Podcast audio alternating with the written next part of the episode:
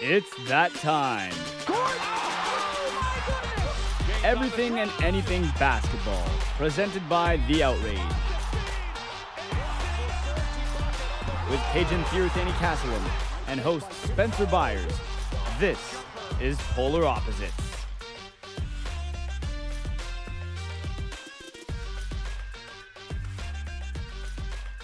Welcome everyone to Polar Opposites. I'm no longer going to be episoding it. It'll be episoded on the on the uh, on the site on on Spotify and Apple Podcasts and wherever you wherever you happen to be listening to this. But I'm going to stop saying it because we are two two a week, and you know I think Cage and I are, are going to be consistent enough where it's not really going to matter what episode it actually happens to be. But Spencer Byers, Kajan, Thiru, Thanny Castle, here with you for episode our new episode of Polar Opposites. Yesterday we reviewed the Liberty and Aces game, game two. And Cage, I think we got to start there. Game Yep. two, Aces, Liberty, Las Vegas come out 104-76 winners. Cage, I just what was your overview of the game? I- I know you missed the first half because you were at work, but from what you saw, how did the game go between those two teams? People, people who didn't see it. One team played beautiful basketball, the other team played like a train wreck. I don't know how I, don't know how I can sum it up better than that. Because first half, what had worked for the Liberty was feeding Jonquel Jones the ball. She was seven for ten. She was one for two in the second half. Two shot attempts. The two other pl- she she also had the third most shot attempts on the Liberty team, and yet led the team in scoring with 22 points and I believe 10 rebounds and four blocks. So Breanna Stewart took 17 shots and was 6 of 17, 14 points, 13 rebounds.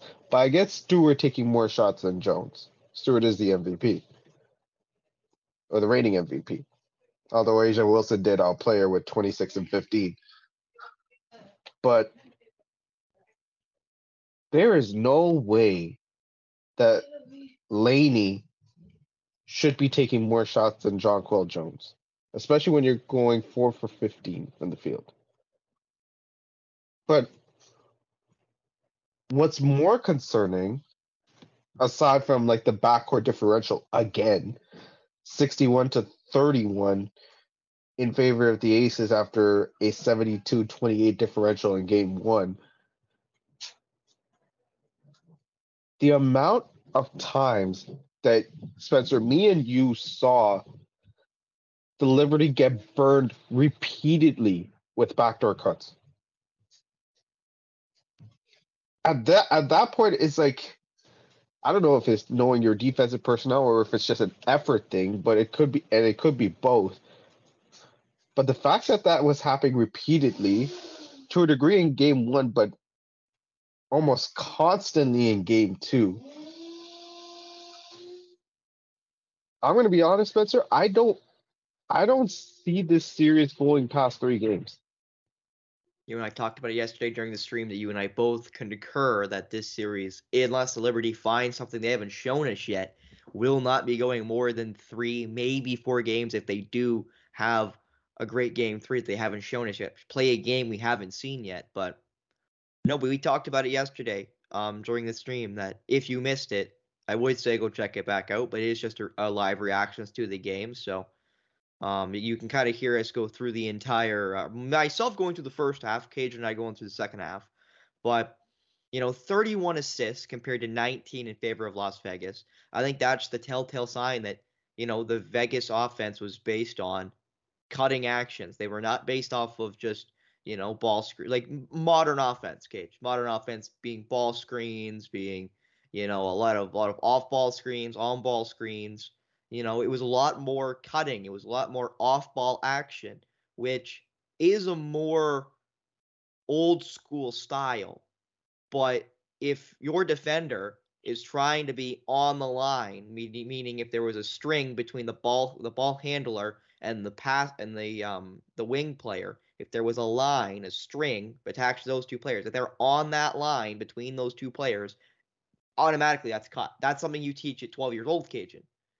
If that player is up on you, you cut every time. You don't even look at the ball. You cut because you're going to beat them every time. Because you have a running start. They don't. So unless they're very long or very fast, you beat them every time to the basket. And Vegas did it to perfection. And there were some great passes to find those cuts, you know. And yesterday, you and I really did focus on what Liberty were doing wrong more than what the Aces were doing right, because as I think you mentioned, you know, it was one great performance versus one bad performance, which is why the score line was 104-76 and it was a 28 point win for the Las Vegas Aces. That's why. It's because it was one team playing very well and one team playing very bad. And the score line very much showed that. And the Liberty to find something. And, and Kajan, for me, I know my answer to this question, but I want to know your answer before I say anything. What is what if you could fix the offense or the defense for the New York Liberty? Which one would you pick?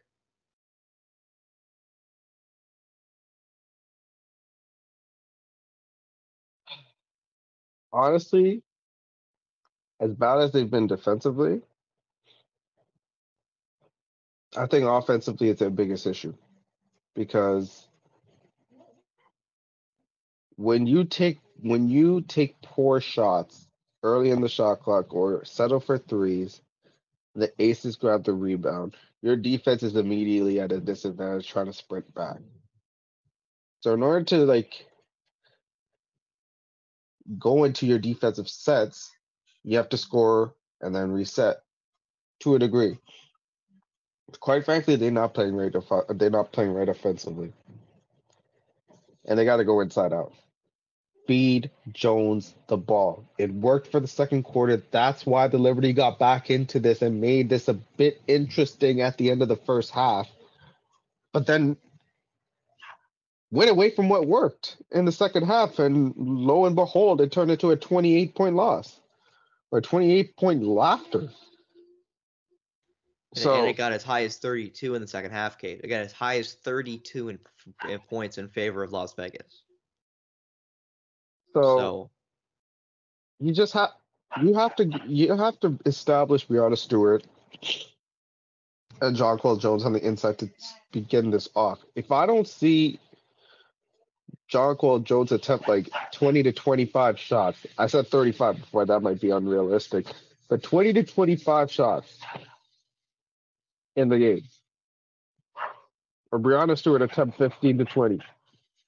Because right now they only they found a way to neutralize Stewart, but they haven't found a way to neutralize Jones yet. I say feed feed the person that has has a goal the most.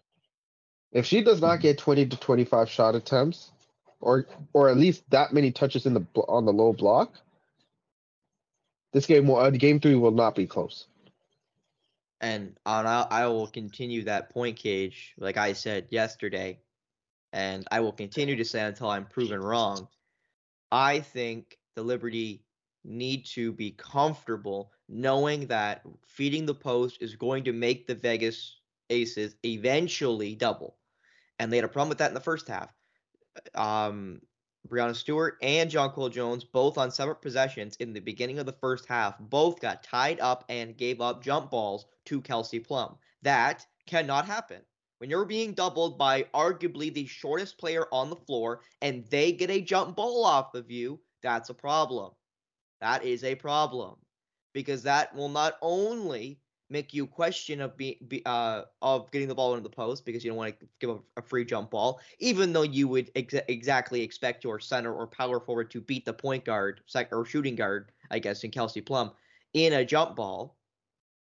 That still does not stop the fact that you lost that position at the low block. So the Liberty need to find a way to be either be comfortable with the double if it's Jones or, or Stewart or you find a way to create an action that gets you open looks that you can consistently make because they've struggled from behind the arc in this series, which is a big reason why they're not being competitive in these games. Is because they're trying to shoot themselves into the game and they're quite literally doing the opposite, they're shooting themselves out of the game. Mm-hmm. And you know, you you mentioned something there about the defense about if is it personnel or is it effort. And Kajan, to think we have to ask that question in game two of the WNBA finals, that's a problem. In and of itself, that's a problem. Yeah. Like that, those are questions you and I should not be asking going into a do or die game three on Sunday that you and I will be will be doing again on Sunday. With a quick look at the date on the calendar, it'll be October 15th. That's a problem. You know? Like effort shouldn't be a problem in the WNBA finals. Personnel shouldn't be a problem in the WNBA finals. Like it shouldn't be in the NBA finals or the NHL finals, Stanley Cup playoffs, or the you know, or the uh, the Super Bowl, the NFL playoffs. You know, that cannot be a question, or there will not be a chance. And as we've seen through two games, Kajan, there really isn't a chance to Liberty because they haven't played well in either game one or game two, other than maybe the first half in game one. Even though I think that's more the Aces did not play really well in game in game one, the first half.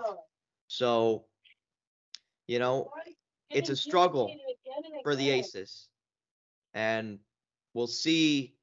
I guess struggle for the uh, struggle for the Liberty. Pardon me. We'll see if the Aces can clean sweep them and be the ninth team to beat a team that was down 2-0 in the in WNBA finals.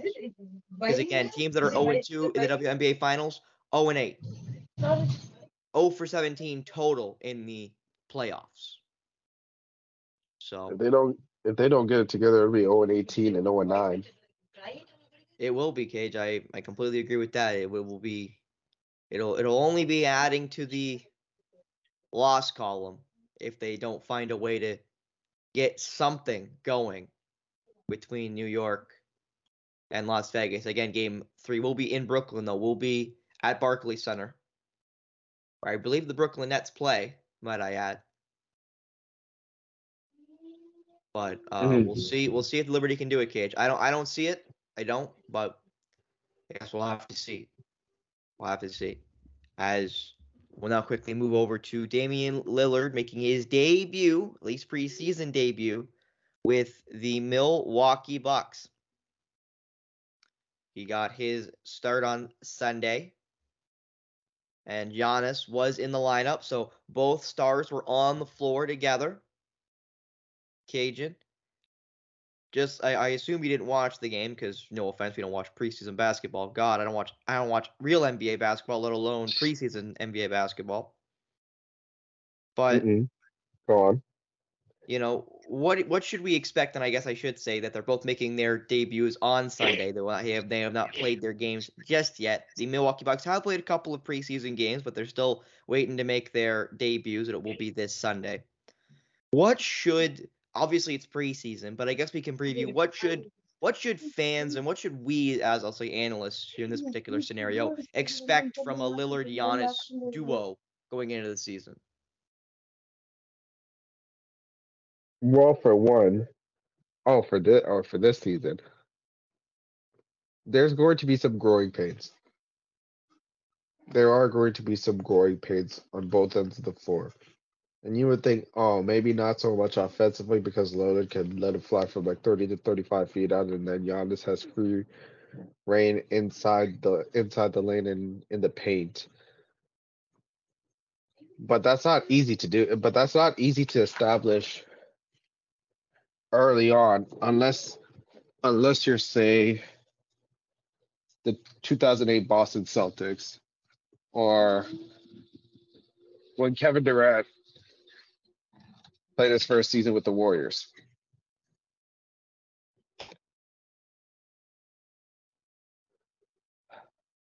There's going to be some struggle offensively, some cohesion. Like there might be like a my your turn, my turn thing at the beginning, like sometimes KD and Russell Westbrook did back in OKC in the clutch. I think the biggest adjustment is going to be adjustment is going to be defensively. Because Damian Lillard is not even close to being the same caliber of defender as Jrue Holiday was. He might he, in fact he, he during his Portland days he was probably in net, ne- a net negative. So I think that's the biggest adjustment. Because you don't have that point of attack defender anymore in Jrue Holiday. And said Lillard, Lillard, it's Lillard that has to buy into the defensive philosophy for the Buck from the Bucks. Also, with a new head coach too, might I not add, in Adrian Griffin. So I think the fruits of that labor aren't really going to show until postseason time. I think this regular season is going to be a case of tinkering to see what works best, not only for the two of them with their two man game, but also with the Bucks' schemes on both ends of the floor. I think there's going to be moments where that their talent and their dynamic potential will shine, but there's going to be moments of struggle, especially early during the regular season. But I think going through that will pay off come come when it matters most, which is the postseason. Well, I also do want to mention, Cage, that this team is not just like a a short uh, bench team. They have Brook Lopez still. They have Malik Beasley now as well, coming probably most likely coming off the bench. Obviously, they have Robin Lopez. You know, they got some guys still there. Cameron Payne, who they just signed recently. Obviously, of Giannis and Lillard and Middleton. Like this Bucks team's pretty deep too, which even gets you a little more worried for the other teams in the East, including the Boston Celtics. And I believe they still have Connaughton. They uh, do still have Pat Connaughton. And Bobby Portis, who I don't want to mention, and Jae Crowder. So this Milwaukee Bucks Why, team. hold on, hold on, hold on, hold on, hold on. Ten deep. Why do you not? Why do you not want to mention Bobby Portis? Why do you want not want to mention um Crazy Eyes? Oh, because he's a bum. Anyway, he's a bum. But eight anyway. off the bench. huh? Fifteen and eight off the bench. Uh, yeah, when he's playing against the reserves, when it's garbage time, maybe I don't know. You know, like just not not my guy. You know what I mean? Not my not my guy. And before we keep moving here, preseason action continues in the NBA, couple of European teams caged. A couple teams from uh, non-NBA leagues have been playing in the preseason this year. You know, a couple big wins for uh, some NBA teams, specifically. Just looking at the uh, looking at the the Scott box scores. Uh, Washington crushing the I don't even know who the name of this team is, but they're called the Taipans, 145-82. Cairns Taipans, who do go. play at Scotiabank Arena against the Raptors on Sunday. Well, there you go. And then you got the New Zealand Breakers who lost 106-66 to the Portland Trailblazers. But I think Cage, the funniest one is again some other teams are playing against some some teams that are not from the NBA.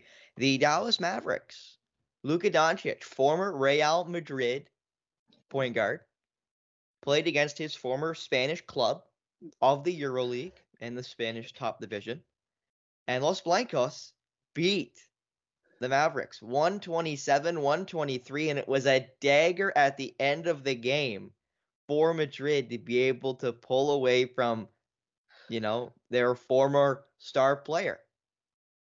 And I'm not sure who actually won the EuroLeague this year as I quickly go look Cage but you know does this add to Noah Lyles' point we've talked about throughout this you know the duration of this show since he said that the NBA champion is not a world champion, they're a national champion, which, again, he's not factually wrong, to make sure we continue to say that point.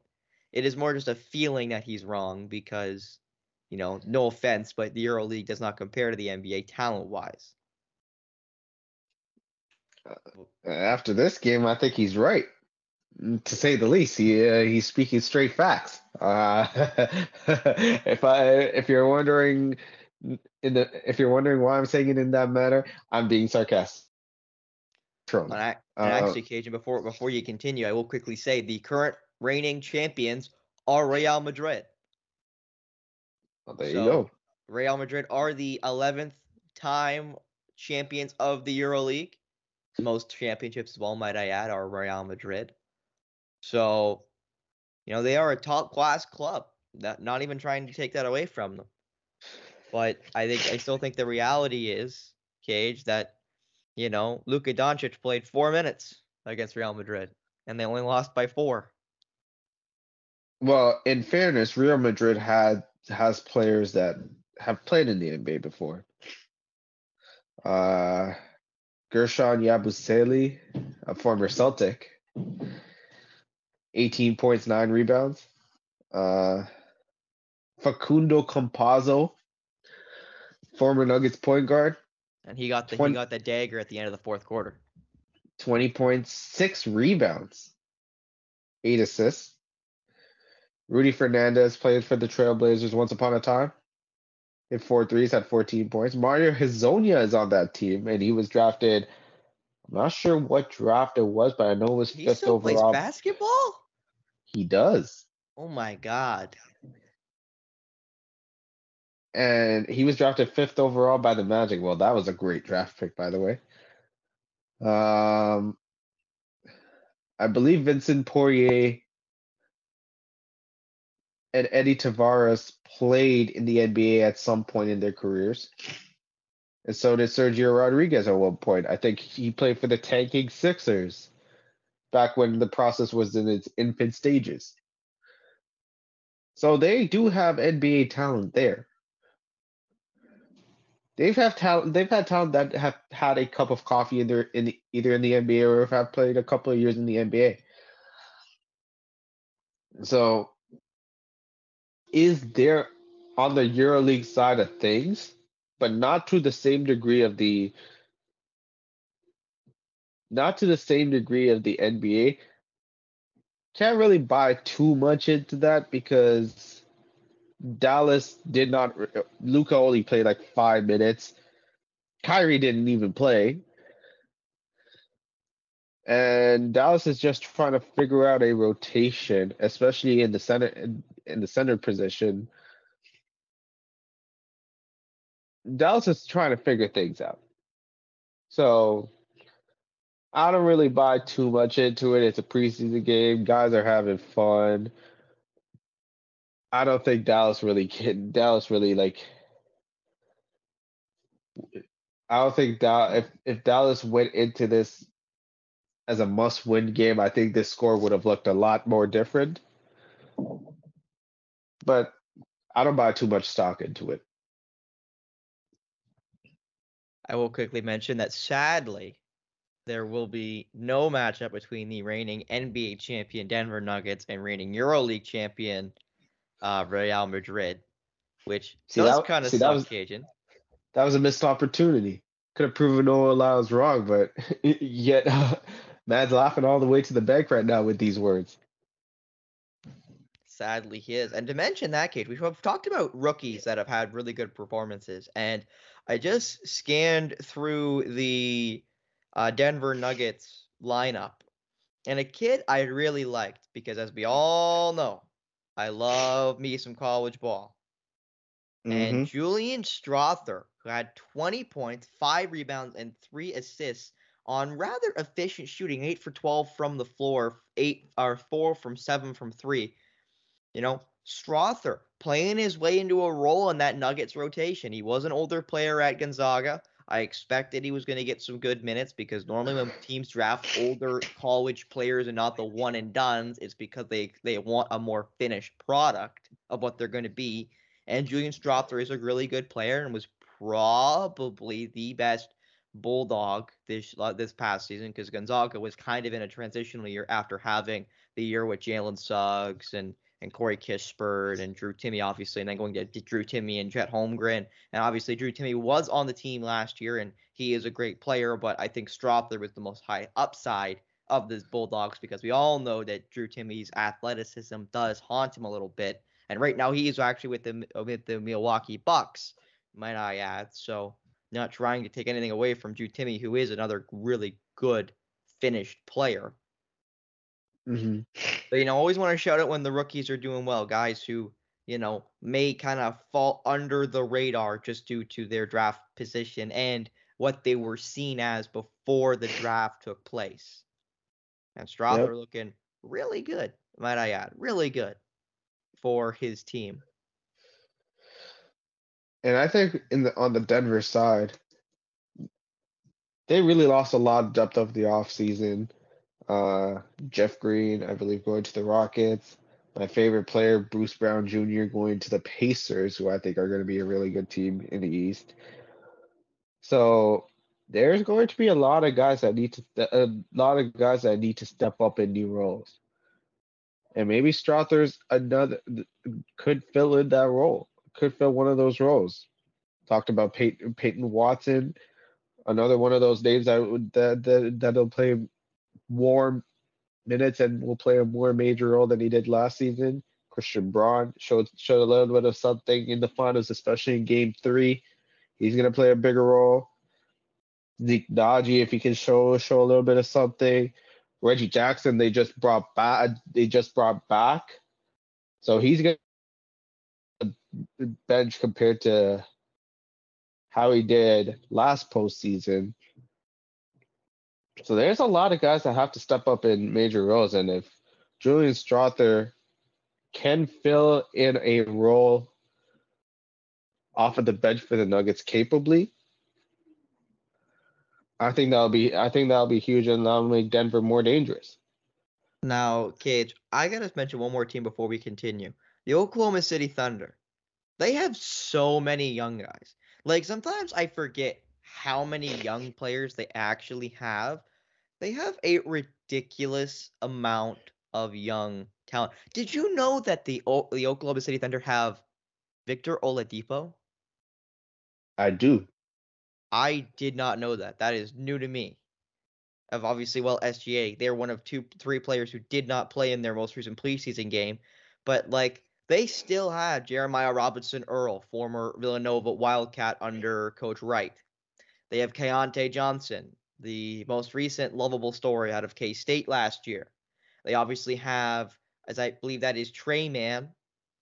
They Mhm. have, I believe that is, I want to say Isaiah Joe. It is Isaiah Joe It is. both really young players. They also, again, continue the two Williamses, both Jay Williams, Josh Giddey, Cason Wallace, who started their most recent preseason game, first draft pick out of Kentucky, Chet Holmgren, who didn't even play last year because of a Lisfranc fracture, which, if you didn't know, a Lisfranc fracture is a break of the metatarsal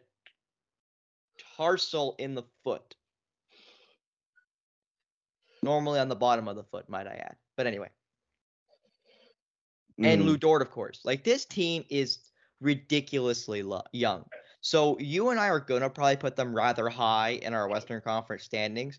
But I'm gonna make sure I say now, and probably will say when I predict them where I where I do in the in the standings next year.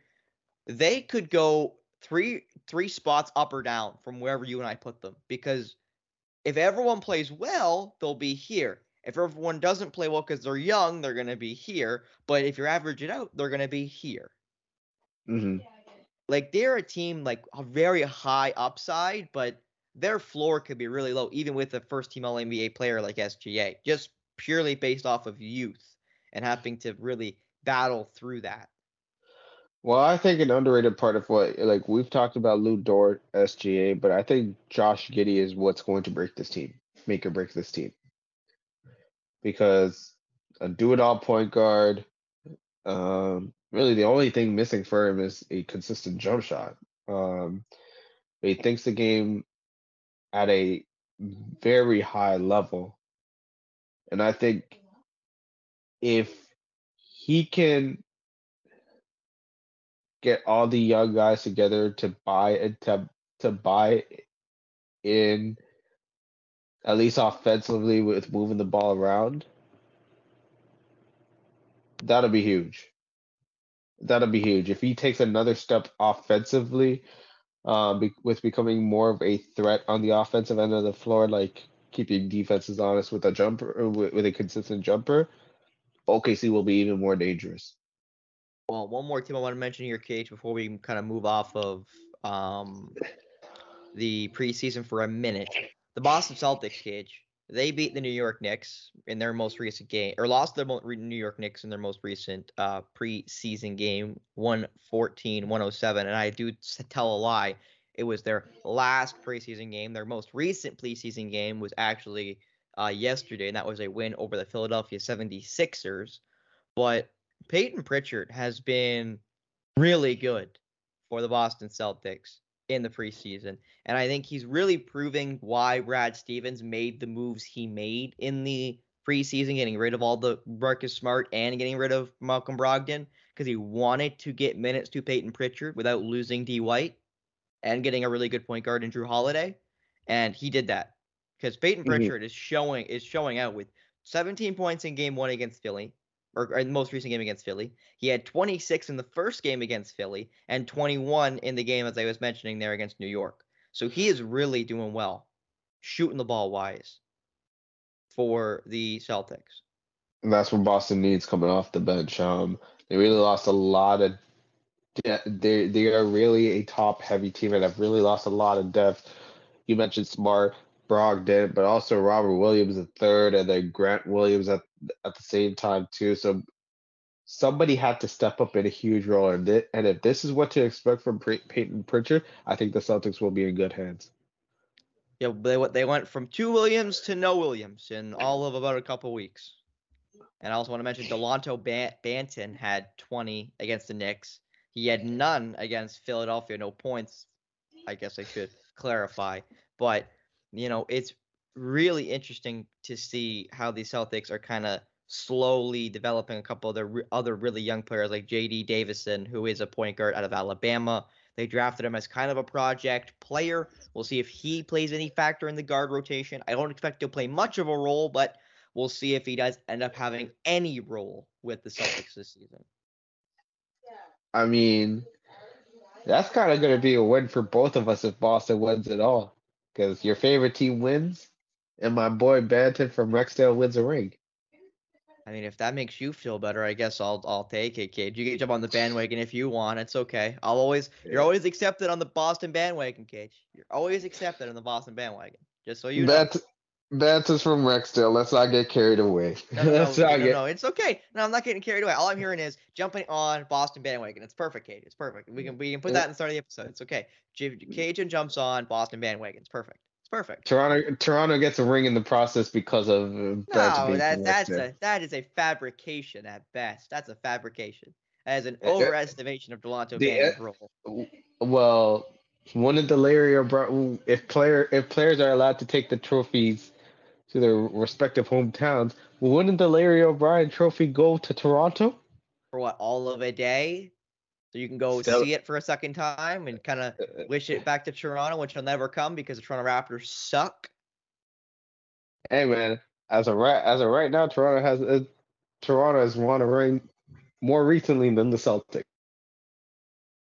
And I'm gonna die on and I'm gonna live and die on that hill.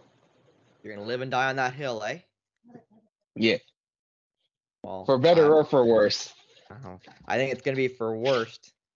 As I'm just trying to find something before we go to the Scrabble board cage, and I'm trying to stall here to get one more piece of information before I give you the names, because I only have two today.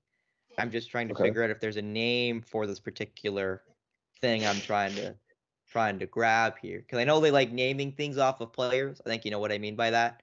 Like awards and Mhm. stuff that they like to name it after people. So I'm trying to figure out if there's a name for this specifically or if it is just called this. And it looks like it is just called this. So um we're gonna quickly then just say, all right, Kajan. So I'll give you the first one. Actually, Okay. you know what? I'll give you the second one first. Okay. All right. Now Okay. I'm only gonna do the last the last two words of this particular. It's not a person, might I add. It's a thing. It is still a noun, just not a person. It's a thing. So I A. S F N L space V P M. Finals MVP. WNBA Finals MVP Cage. You and I talked about it yesterday. I'm not sure if you can pick one between the Las Vegas Aces starting three guards and A'ja Wilson. I don't know. You said you think one of the three guards will win it. I think A'ja Wilson with 30 points in game three is going to win it. That still remains to be seen if she'll be able to do that. But still, you know, it, it is really going to be a tight race for that finals MVP. And I think game three is going to be a big component to who ends up winning that award. hmm Well, as of right now, and I'm looking at their postseason stat, A'ja Wilson is leading the charge with tw- almost 25 points and 11 rebounds per game, almost three blocks, over a steal and a half. Kelsey Plum is second in scoring with 18.4. Jackie Young is third in scoring with 18 points per game. And Chelsea Gray, 16.3 points per game, five rebounds, 7.4 assists, a team hot. Now that's during the postseason, but if we're going finals, that's where it gets a little bit interesting because the only reason why I'm kind of hesitant in A'ja Wilson as of right now, she was the fourth leading scorer in game one. Because you're a hater. It's okay. It's because you're a hater. I mean, in a in a in a race in a race is that that is as close as this, you gotta put you, gotta use slim pickings. You And gotta you- use you gotta use slim pickings and You, um you gotta pull a Skip Bayless and start pulling at strings, eh? You gotta start pulling out l- the little things, you know. Not a clutch player, Cage. Not a clutch player. I never said she wasn't. Well, I know you didn't. Um, but I, I don't know. Like I, that's that'll be my answer. I don't know. I guess it's whoever. I guess it's what you said. It's what you said earlier, Spence. It's whoever breaks down in game three. But if the, if the same thing happens for the like in game three, like it did for the first two games, hey, give uh, like cut out cut off a quarter of the trophy and give it to either Gray, Plum, Young, or Wilson.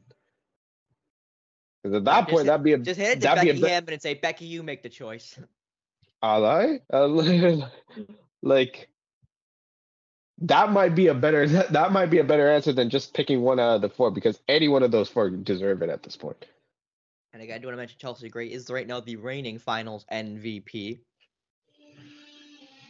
So we'll see if Gray can double up on the award or if it will be passed to one of her guard mates in Plum or Jackie Young, or it goes to the third place MVP voter and has won a MVP, A'ja Wilson. We'll see if A'ja Wilson can add it to her CV of a litany of other things, including Defensive Player of the Year, MVP, and you know, first team All Star, All Star game, you know, litany of awards she has already. Only thing she's missing, Kate, is the Finals MVP. Might as well give it to her. Yeah. I was gonna say I, I was gonna say that, but you beat me to the punch. Well, sometimes I'm just a little too quick for you. My last name, Cage, before we keep moving, L. G E H N O M R. Chet Holmgren. It is Chet Holmgren, and the reason we're talking about Chet Holmgren again is because the San Antonio Spurs played against Oklahoma City, and Victor Wembanyama, and of course Chet Holmgren had eerily similar games in a 122-121 win for the Oklahoma City Thunder.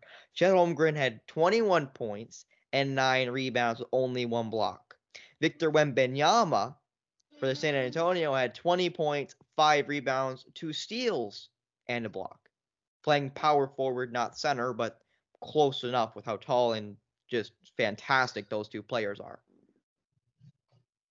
And to mention, Chet got 21 and 9 in only 16 minutes of play, when Benyama had 20 and 5 in 19 minutes of play.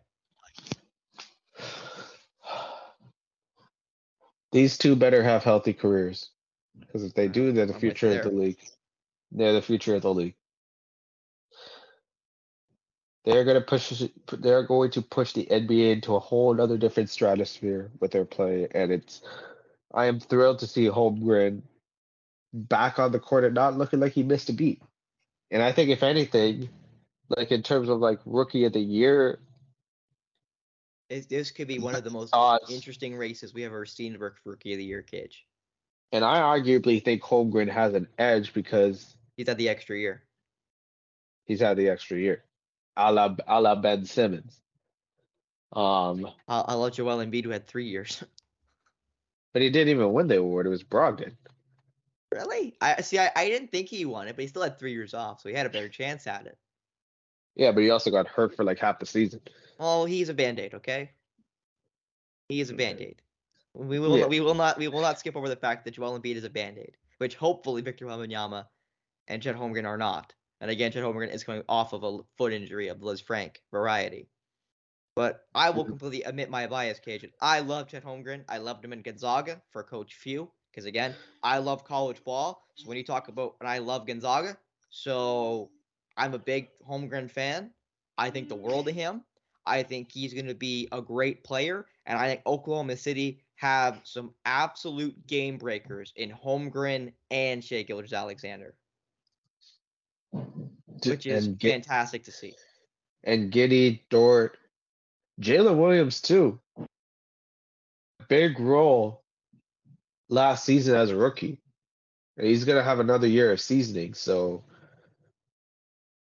yeah, this like this Thunder team is scary. They're And I think this- they they look dangerous on paper.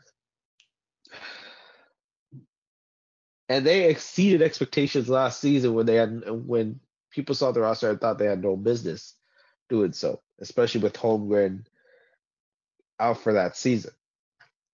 So imagine with the amount of talent that they have now.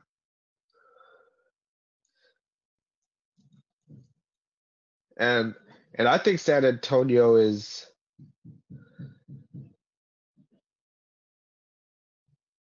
San Antonio will be a lot better than people think. I don't think they're going to be a play-in team.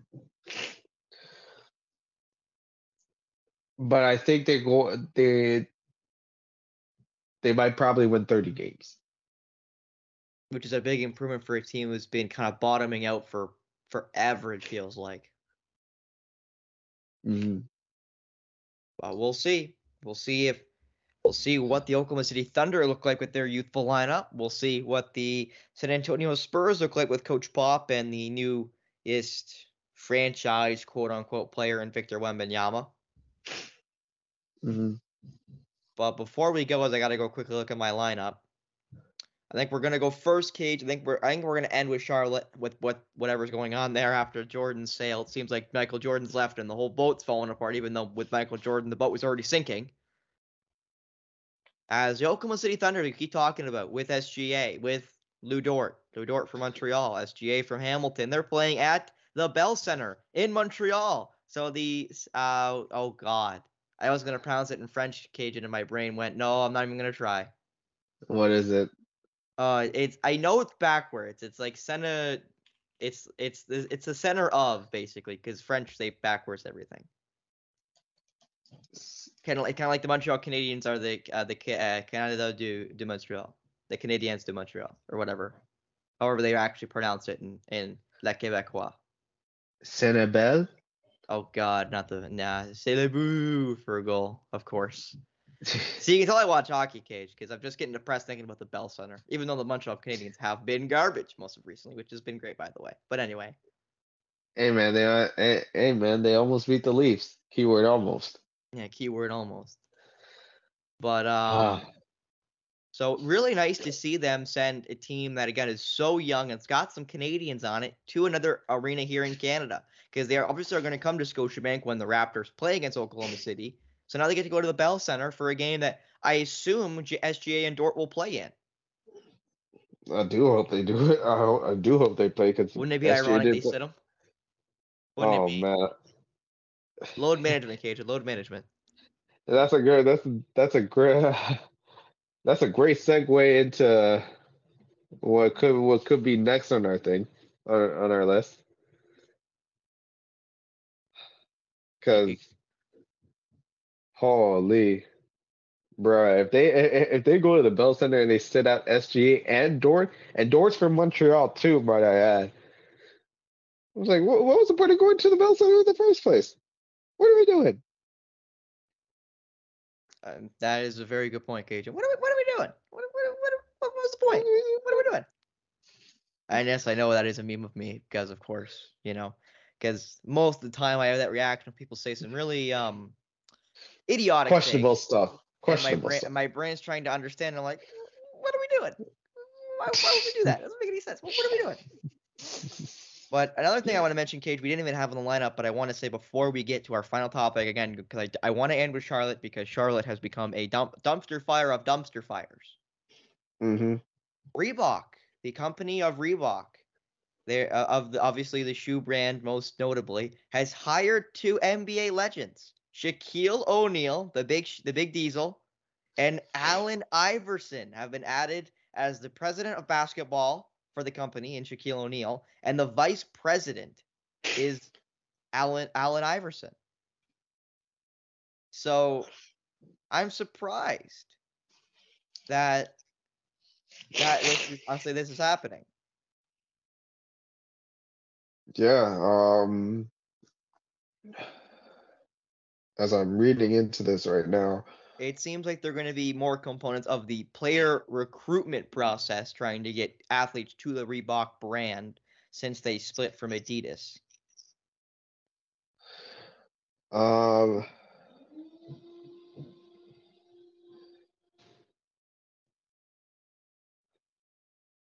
Well, I believe AI was with Reebok for a while and had like eventually had the answer shoe line. And Shaq was with Reebok back back in the days. But this is a great thing for Reebok because at least I could say this for Shaq. Shaq is a great business. Shaq is is a businessman. And, And- they're successful at it, if you were going to say. Um, yeah. And I remember the I remember back in the days where people and I know people made fun of me for wearing Shaqs. If your jumper looks like Shaq, but anyway, continue. but in in an era where sh- NBA where basketball shoes were not affordable, his shoes were. And I think that's a underrated piece of what Shaq was. Like he thought he thought he thought about the average person in mind making making those shoes. And, and like you can make fun of people for like wearing them, but they were affordable. And that means something. So bringing him on board to Reebok is going to boost their sales and products, boost their product sales tremendously. And AI, man, he was he was the pioneer of how NBA players can be themselves. Literally was literally was the human guinea pig for the way he was kind of treated for his like fashion wear and whatnot. So you got somebody who's a great businessman, and then you have somebody that's a pioneer. That, that's a pioneer, and they both get along well too. Um, it's a great thing for Reebok. And we'll see if their launch, uh, expected launch of 2025 will be successful with their, I'll say, new shoes coming out by 2025 and see what athletes they can sign. Because obviously, Puma's been getting into the space recently with a lot of young talent that have been coming into the NBA being signed to Puma. You still got Nike and Jordan Brand. You've still got Adidas, or as they call it in Australia, Adidas, which I prefer personally. I think it's a funnier name. Um, you know, there's a lot of, of players in the basketball shoe market. We'll see if Reebok can kind of take a claim, stake a claim to being a top basketball shoe brand as they relaunch. But now we're finally here. The Gong Show in Charlotte. It continues. Michael Jordan has sold his shares of the Charlotte Hornets, so he will no longer he's no longer in charge, been no longer in charge. We reported on that, and now all of a sudden, Kajan. So Miles Bridges, who formerly was charged with domestic violence, I believe a year and a half ago, a, a year and a half ago or so, because he sat out all of last season due to it. Um, he has a outstanding unserved warrant that was posed back in January. And again, it was a violation of the protection order due to a domestic violence violation. And um, it has never been served or has not been served yet. Um, the criminal summons was issued on Wednesday. So this is kind of just getting started now, even though the warrant was issued, or the issue, the warrant was created, was issued in January, but was not served. Um, and then it, Mhm. it and then to re-explain, Bridges uh, reported that indicated the mother of Bridges' two children had had her windshield smashed in her res at her residence, and that her protection order was violated by his appearance. The alleged incident happened at her residence. The station reported. And then the AP trying to find some more information out. They weren't able to. The 25 year old is serving three years of, on probation after pleading no contest last November to one felony count of injuring a child's parent, agreeing to do so in, in, in exchange for no jail time. Um, he was a free agent at the, at the time. He was up for, uh, I'll say Cage, quite a big extension. Floated out there that his contract may be upwards of a, hundred million total. He is now on a one-year, seven point nine million dollar contract. He had a ten-game suspension to serve going into this season, and now there's this outstanding warrant. So Miles Bridges, you know, has really kicked an NBA career down the road and around the bend. Because I'm not going to say that this new warrant is going to be the nail in his coffin, but sometimes, Cage, you got to cut a guy loose. And sometimes the off the court issues take away too much from his on the court product. And Miles Bridges might be at that point already at such a young age in his NBA career.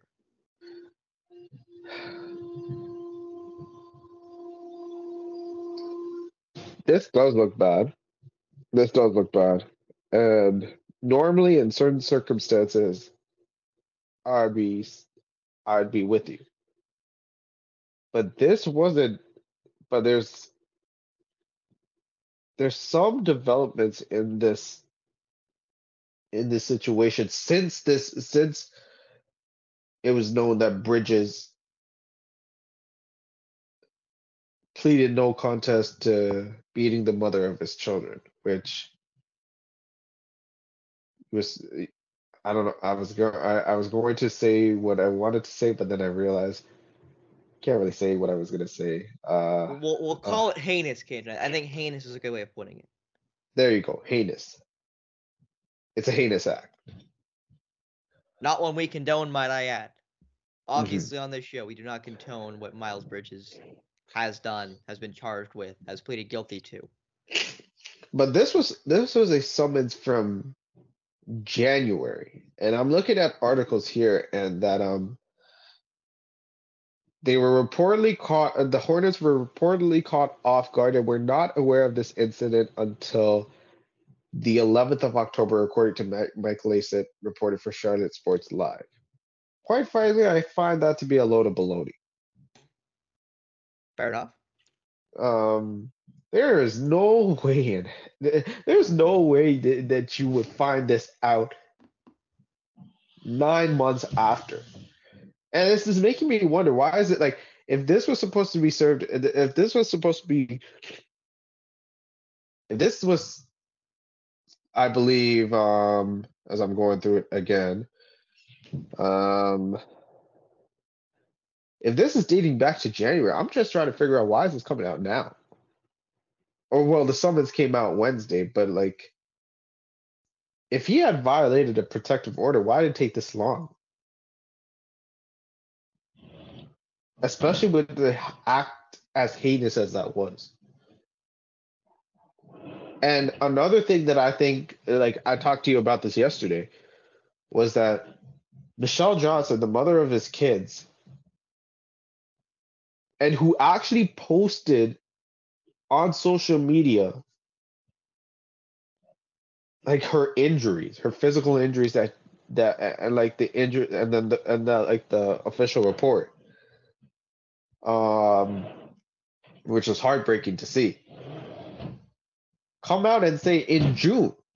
And I was looking at the dates for that because like something wasn't adding up in June, saying that Miles Bridges was not a woman beater and you and you and you initially said that was that was some that was a load of baloney but this was also the same person that also posted the injuries that she suffered at the hands of Bridges. So like it's just like it's just my mind's just all over the place about this.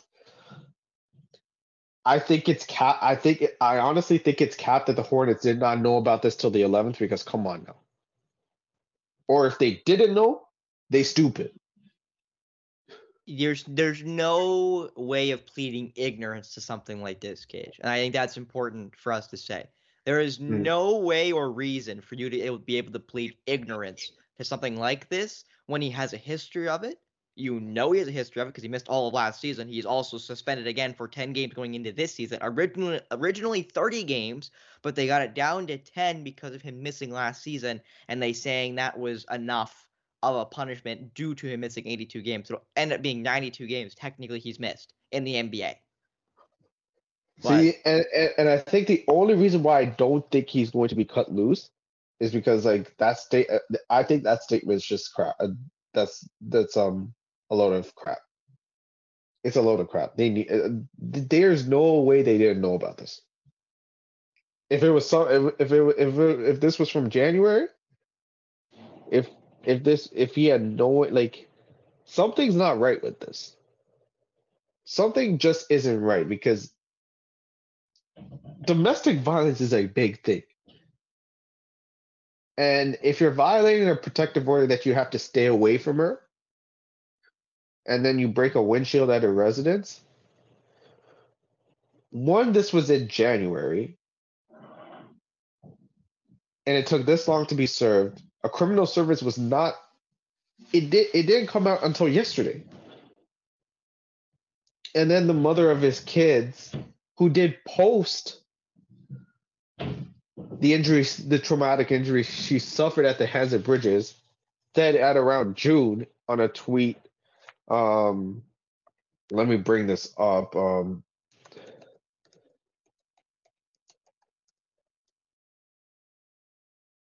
in June. Um, actually, it was May 23rd. Man has this year been very stressful, and it's always mixed feelings about how I feel. Reality is, everybody unintentionally, I think, what could I have done differently because it's a lot. He's not a woman beater, and all the reports aren't entirely true. And I just feel like give him his chance. Okay, but okay, Cage, can I? I'm just gonna say one thing off the off this before you continue with your point. I think uh. what that sounds like to me is what she's trying to say is they had a fight, and it was a man versus a woman, and the man won. As expect, I'll say as expected, but I would say in the majority of cases the way it works out. But the reality, Kajan, is if that was the case, the outcome is still the same. He still, you, you still as a as a man, you Kajan and, my, and myself as men, Mhm. do not put your hands on no lady. No, There are exceptions to that rule, but it doesn't mean you break the rule. Like, yeah, if she is hitting you a bunch and she's literally like trying to hurt you, then fair enough. But then you don't, you don't then commit enough force to actually injure her. You do enough to get her away from you. And then you let the authorities deal with the consequences of her actions. You don't then- just go, okay, fine, it's time for me to go hammer mode and just, I'll say, injure her beyond reproach. That's just not the Mhm. way that works. That is not equal force at all. Because in the, in reality, most altercations that happen this way, the man will be maybe maybe injured very slightly, bruises, maybe, maybe. So I think that's what that sounds like to me, Cage. It sounds like she's trying to say it was an up, it was an altercation more than it was just him coming home from the bar one night, kind of thing. I think you know where I'm going with that. hmm But now let me go ahead. now let me go without saying that. What he did was horrifying and absolutely should have warranted him being out of the league in the first place. It should have warranted in him being out of the league in the first place, like when it came out. But the Hornets, for reasons only known to them, didn't do that. And I think this situation, like quite frankly, has just been mishandled by the organization. Like, cause let's be let's be real here.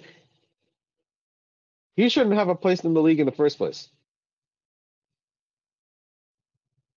You could argue he should be in prison or jail, depending on Yeah. what he pleaded to. But you know, again, at Cage, we talked about it. We talked about it a little bit on this show, more more of a football problem at this point than a basketball problem, but I still think it obviously it, it, it constitutes. Athletes are above the law. They always have been. They always will be. And it continues to be blatantly obvious that unless the athlete does something heinously wrong, like and it's caught on film, like Ray Rice, specifically back for again for football, there's really nothing done. Like there really is nothing done. Like there are isolated cases of athletes being treated like normal people. Henry Ruggs specifically is a case of him being treated like an actual person. Michael Vick treated like an actual person, not an NFL athlete. With the dog fighting for Vick and the racing and killing a woman and her dog, I believe in uh, I believe it was Nevada because he was playing for the Las Vegas Ra- Raiders at the time for Ruggs.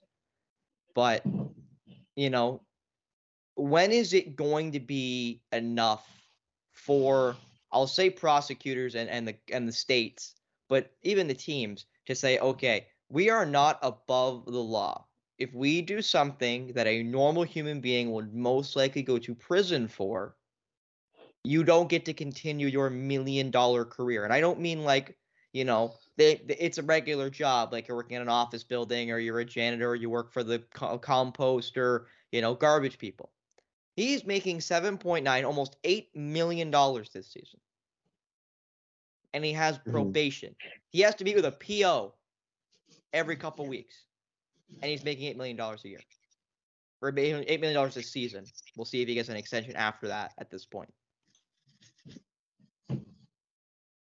Yeah.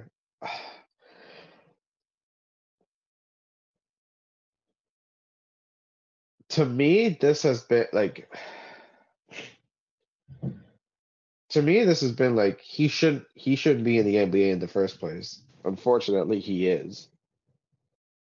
Unfortunately, he is. And the Hornets acting surprised that they didn't know about the summons is like, uh, uh, like nah, that's cap. That's cap. Like y'all do. Like based off of like how much Charlotte is a dumpster fire, like you mentioned, like if this was almost any other team in the NBA, he would have been he he would have been released. If he was on the Raptors, if he if he was on the Celtics and this happened, If you're on he San would have been Antonio, released. I, I think Yeah. there's a litany of teams, Cage, and you can talk about that have what we would say are good organizations. If this, was, I think, was Indiana, and I want to make sure I say again because I truly believe this, and I'm not. I I believe you do, Kajan, but if you don't, I, I think that's fine. I, I think this is, is is not a issue where it's black and white. There's a lot of gray. I believe in second chances.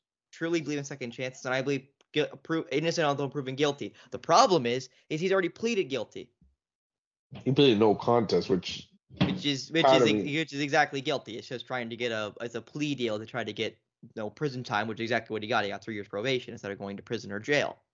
But I believe in innocence until proven guilty. I believe in second chances. I believe in rehabilitation. I do.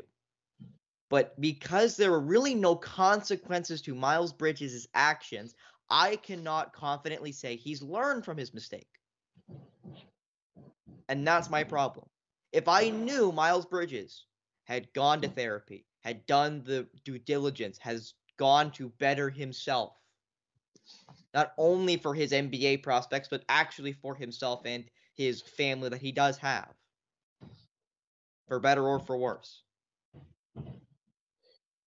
You know, if I felt like he had done those things, if I feel like he had been actually, you know, deserved what he got, gotten consequences for what he did, then I feel like this conversation is different, Cage. But he really hasn't. So how do you have confidence in a guy that really hasn't had to be, you know, hasn't really had anything taken away? He still has an NBA career. He didn't have to go to prison. I assume he still gets to see his kids. Even though in the charges it was abusing a parental figure in front of their chi- in front of the children. That was a charge that they charged him with. That was not charged when he pled guilty, but pled no contest technically, but still. You know, that's a problem for me. So hopefully Miles Bridges does get the help he obviously needs. and is able to mm-hmm. right his wrongs in some sort of way. Because I I keep hearing the wanting to better himself, wanting to be more active in the Charlotte community. Well, I hope that's true, but you got to prove it. Actions speak louder than words, and I think his actions in the next year are going to dictate if he has an NBA career tomorrow.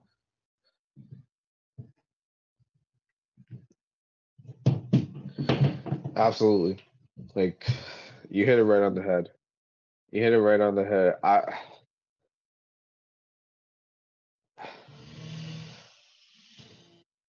I think there's a ton of people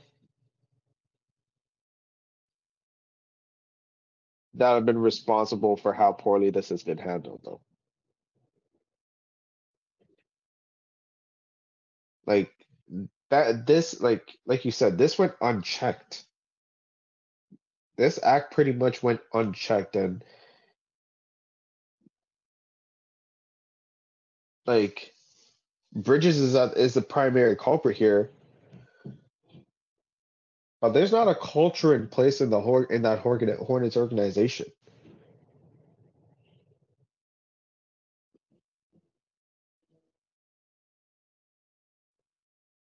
And for a litany of other NBA teams, this wouldn't have happened. So it's just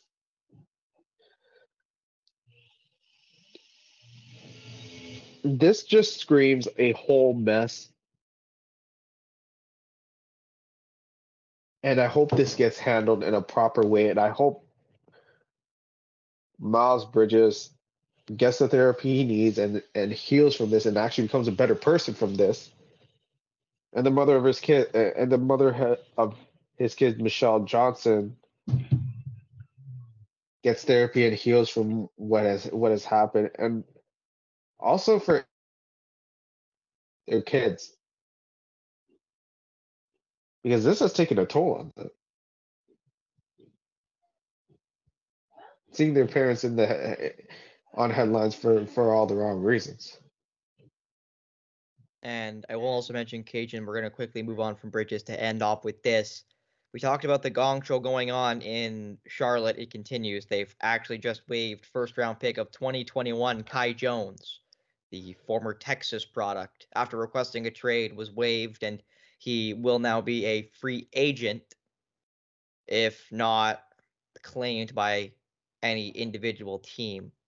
Um, the Charlotte Hornets, with the waive, will recur $3 million in salary cap following the move. Um, but you know, obviously a, a, lesser story compared to Bridges and Kai Jones, but still, he's been away from the team for personal reasons. They didn't know when he was going to come back, or at least they hadn't released when he was going to come back, if he was going to come back.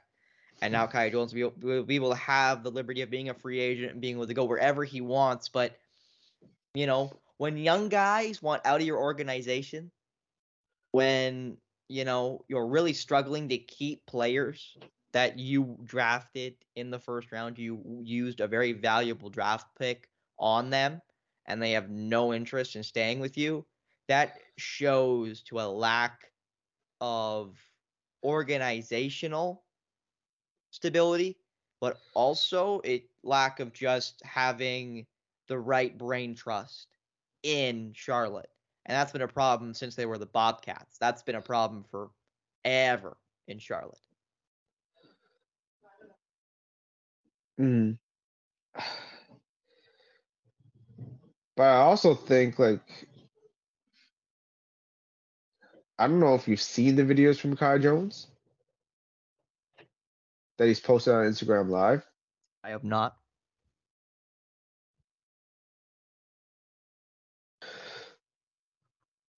But I think you should go check them out. I think there's a bigger problem with Kai Jones. And I think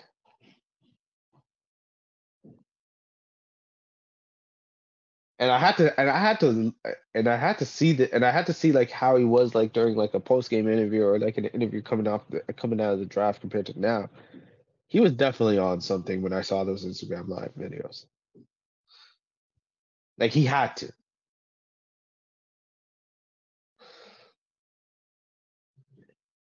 And I don't think this is more so a young like more any other case this would be a young guy situation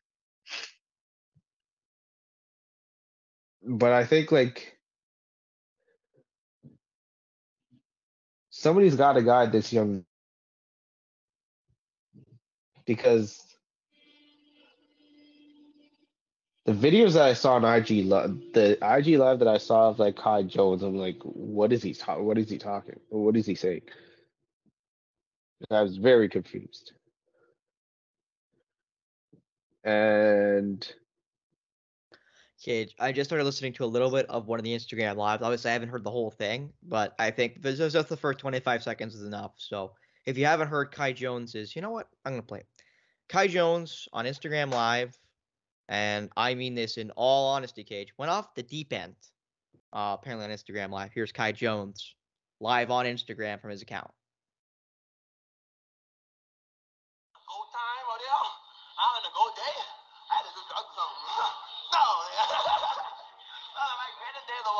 The long jump boy. By myself, not a drug, man. I'm about to get traded. Uh, I don't think so. I just day. I don't think I'm getting traded. I very high on me. If I get that call on my phone, I will pack my bag. I don't think that's gonna happen anytime soon. I think you heard enough there. He um, was running around the room while obviously saying whatever gibberish Marvin the Martian that was, Cage. But I think you, you can just tell from about the first 30 seconds of that video. He, and he kept saying drugs. I'm not sure if that was just the song he was trying to sing or if he was admitting something, but he was I- denying that he was on perks. well, I he was on something, and I think it was a little stronger than Percocet. But regardless, he was obviously intoxicated. At what, what at what you know variety or what sense I don't know, but I think that's blatantly obvious that he's on something. Um, and I I hold the same sentiment you do, Cage. I hope that they find that someone can help him. If and honestly, Cage this is an outside look. I know that he is from the Bahamas. Um, Boston has Al Horford. He's from, I believe, the Dominican Republic. You know, same part of the world. I think the Celtics, you know, could take a shot on a kid like uh, on a guy like him. Bring him in. Let Al Horford guide him through. Let Kristaps Porzingis guide him through. I think he's No. from the Bahamas. Yeah, he no, he is from the Bahamas. Or is, is is Big Al from the Bahamas? I couldn't remember if he was DR or Bahamas. Bahamas. He is from the Bahamas. I see. I, I was gonna say Bahamas, and I got scared and said DR. But there you go. I think the Celtics should sign Kai Jones. Let let him and Al Horford, you know, try to create something there between a young guy and an old guy, and and try to kind of steer him the right way. You know, but I, again, you know, all of that saying that he has to want to be better to be better, and I know that's something a cliche that everyone uses quite a bit, but I genuinely mean it. You have to want to be better to be better. So if Kai Jones wants to be better and wants to continue his NBA career, the Celtics taking a chance on him and letting him work without Horford, I think would be a very advantageous for Kai Jones and what NBA potentially might still have. Mm-hmm. Because he does have talent. He does have he does have talent, but he got to get his head set on straight. Because I'm looking at this on. They had announced on September 30th, the Hornet, uh, at least the Hornets, that he wouldn't participate in training camp, and he'd be out indefinitely after a series of erratic posts from his social media accounts. And then on the 9th, he publicly requested a trade on Twitter, which is now X, and then got waived two days later, which was yesterday. So I guess to sum everything up that's going on in Charlotte, Jones needs the right guidance. Jones, Jo- You know what Jones it sounds like, actually, Kajan? To, to wrap it all up, and I don't mean to interrupt you here. Everyone needs guidance. They need to get some veterans in, in the front office and in the locker room, players and coaches alike, that have a standard that will be upheld. Because obviously, Charlotte has no standard. And I don't mean that to be disrespectful to anybody in the Charlotte organization. And I'm not going to be listening to this anyway, so but regardless, obviously, the standard is not high enough if you have athletes acting and doing things like Miles Bridges, like Kai Jones, You know, and I'm not saying that they're not good players, that they couldn't be great players, but they need someone to hold them accountable, and it seemingly is like no one is holding them accountable for their actions. They need some leaders inside that organization and inside that locker room that they desperately, desperately need. And maybe that's bring Kemba Walker back, Cage. Bring Kemba Walker back to Charlotte. Let him finish out his career where he started it, hmm and be a leader inside that locker room and bring some of these young guys to where they need to be professionally. Yeah.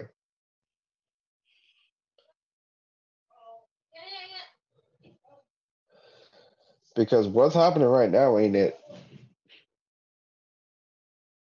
Like it's a whole mess. It's a whole mess, and may, maybe bring somebody like Kemba Walker, or I'm trying to think. Trying to think of Dwight Howard? better. Bring Dwight Howard back, ironically. Bring um I'm trying to think of other old older guys who haven't technically retired yet. Um but honestly, any guy that has high character, anyone that has been seen in the past as a high character guy are the people they should be looking at. Anyone who, you know, has a reputation of being somebody that, you know, does their job, does it well, does it right, but does it, you know, does it in a certain way. You Yeah, know, a leader of, of sorts, I guess is what I'm really getting at. I is say somebody like maybe somebody like Cory Joseph. Somebody like, you know, I'll say Kelly Olynyk for the Canadian team. Mm-hmm. Because they, you you're right. Everybody on that Hornets team needs guidance because like they be in the headlines for reasons other than basketball, and it ain't the right reasons. And it's yeah, it's not the right. Uh, yeah, exactly. I thought it's the complete wrong off the court issues that have been costing them time and time again. And on top of that, double whammy, they're not moving forward as an organization and they're losing games. And losing a lot of it. So- You oh. get and you got LaMelo Ball who misses plenty of games. You know, with injury. And then there's like, did, should they have be- picked Scoot over Brandon? yeah, and and that whole debacle. Like, for talent over fit. There's there's just a whole bunch of things going on, like going wrong with that Hornets organization and their organization. And it would have been easy to play Michael Jordan, but now he's not there. Gone. Yeah, now he's gone. Now he's gone. So it's like, Who do we blame now? honestly, Mitch Kupka, uh, Kupchak at this point, because it's like he he he needs to shoulder some of the blame too, because you came, you've come, you he came from a reputable organization in the Lakers. Oh, reputables. Rep, they're they're a legendary organization. I'm not sure reputable is the word I would use, Kajan. Okay, le- legendary, legendary. But the Lakers never had any of this nonsense go down. Relative, relative. I mean, not like this.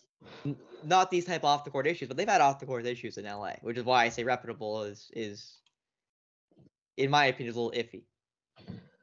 But it definitely was handled better Oh, than what's think going on.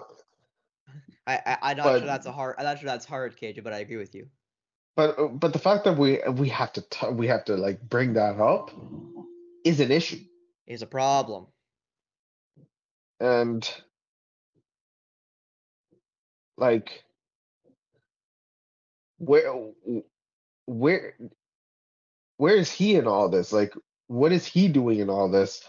What is owner? What are, what are, what is new ownership doing in all this? What is the coaching staff doing in all this? Like, there isn't just one person to blame for this now. And it would and it was the popular popular one was to blame Jordan because of He was a bad owner. Make we can be he honest was about a it. He was, he was a bad owner. he's a Great bad player, he bad owner. Absolutely, absolutely.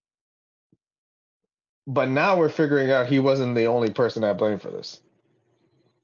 I do think it was a little naive to just blame Jordan, but I, I completely agree with you. It's showing now, evidently, that he was not obviously the only problem. And You know, reality is, it is his circus though, so it is his it is his fault ultimately, but it's not only his fault. Obviously, there's lots of other things that have been going on in that organization that have been rather mishandled and misused.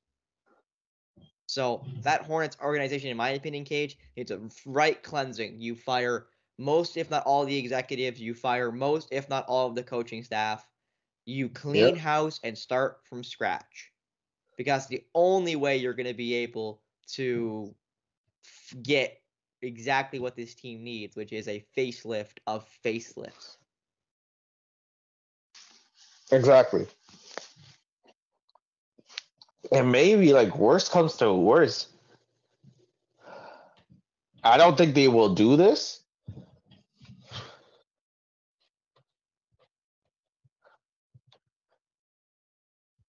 But if you want to build things the right way, maybe trade LaMelo and bring in some rebuild. culture. Or build do a full rebuild, really. Yeah. Yeah. If it has to come down to that, then it has to come down to that. Because talent can only mask certain issues for so long. And even then, the Hornets' is talent isn't leading to wins.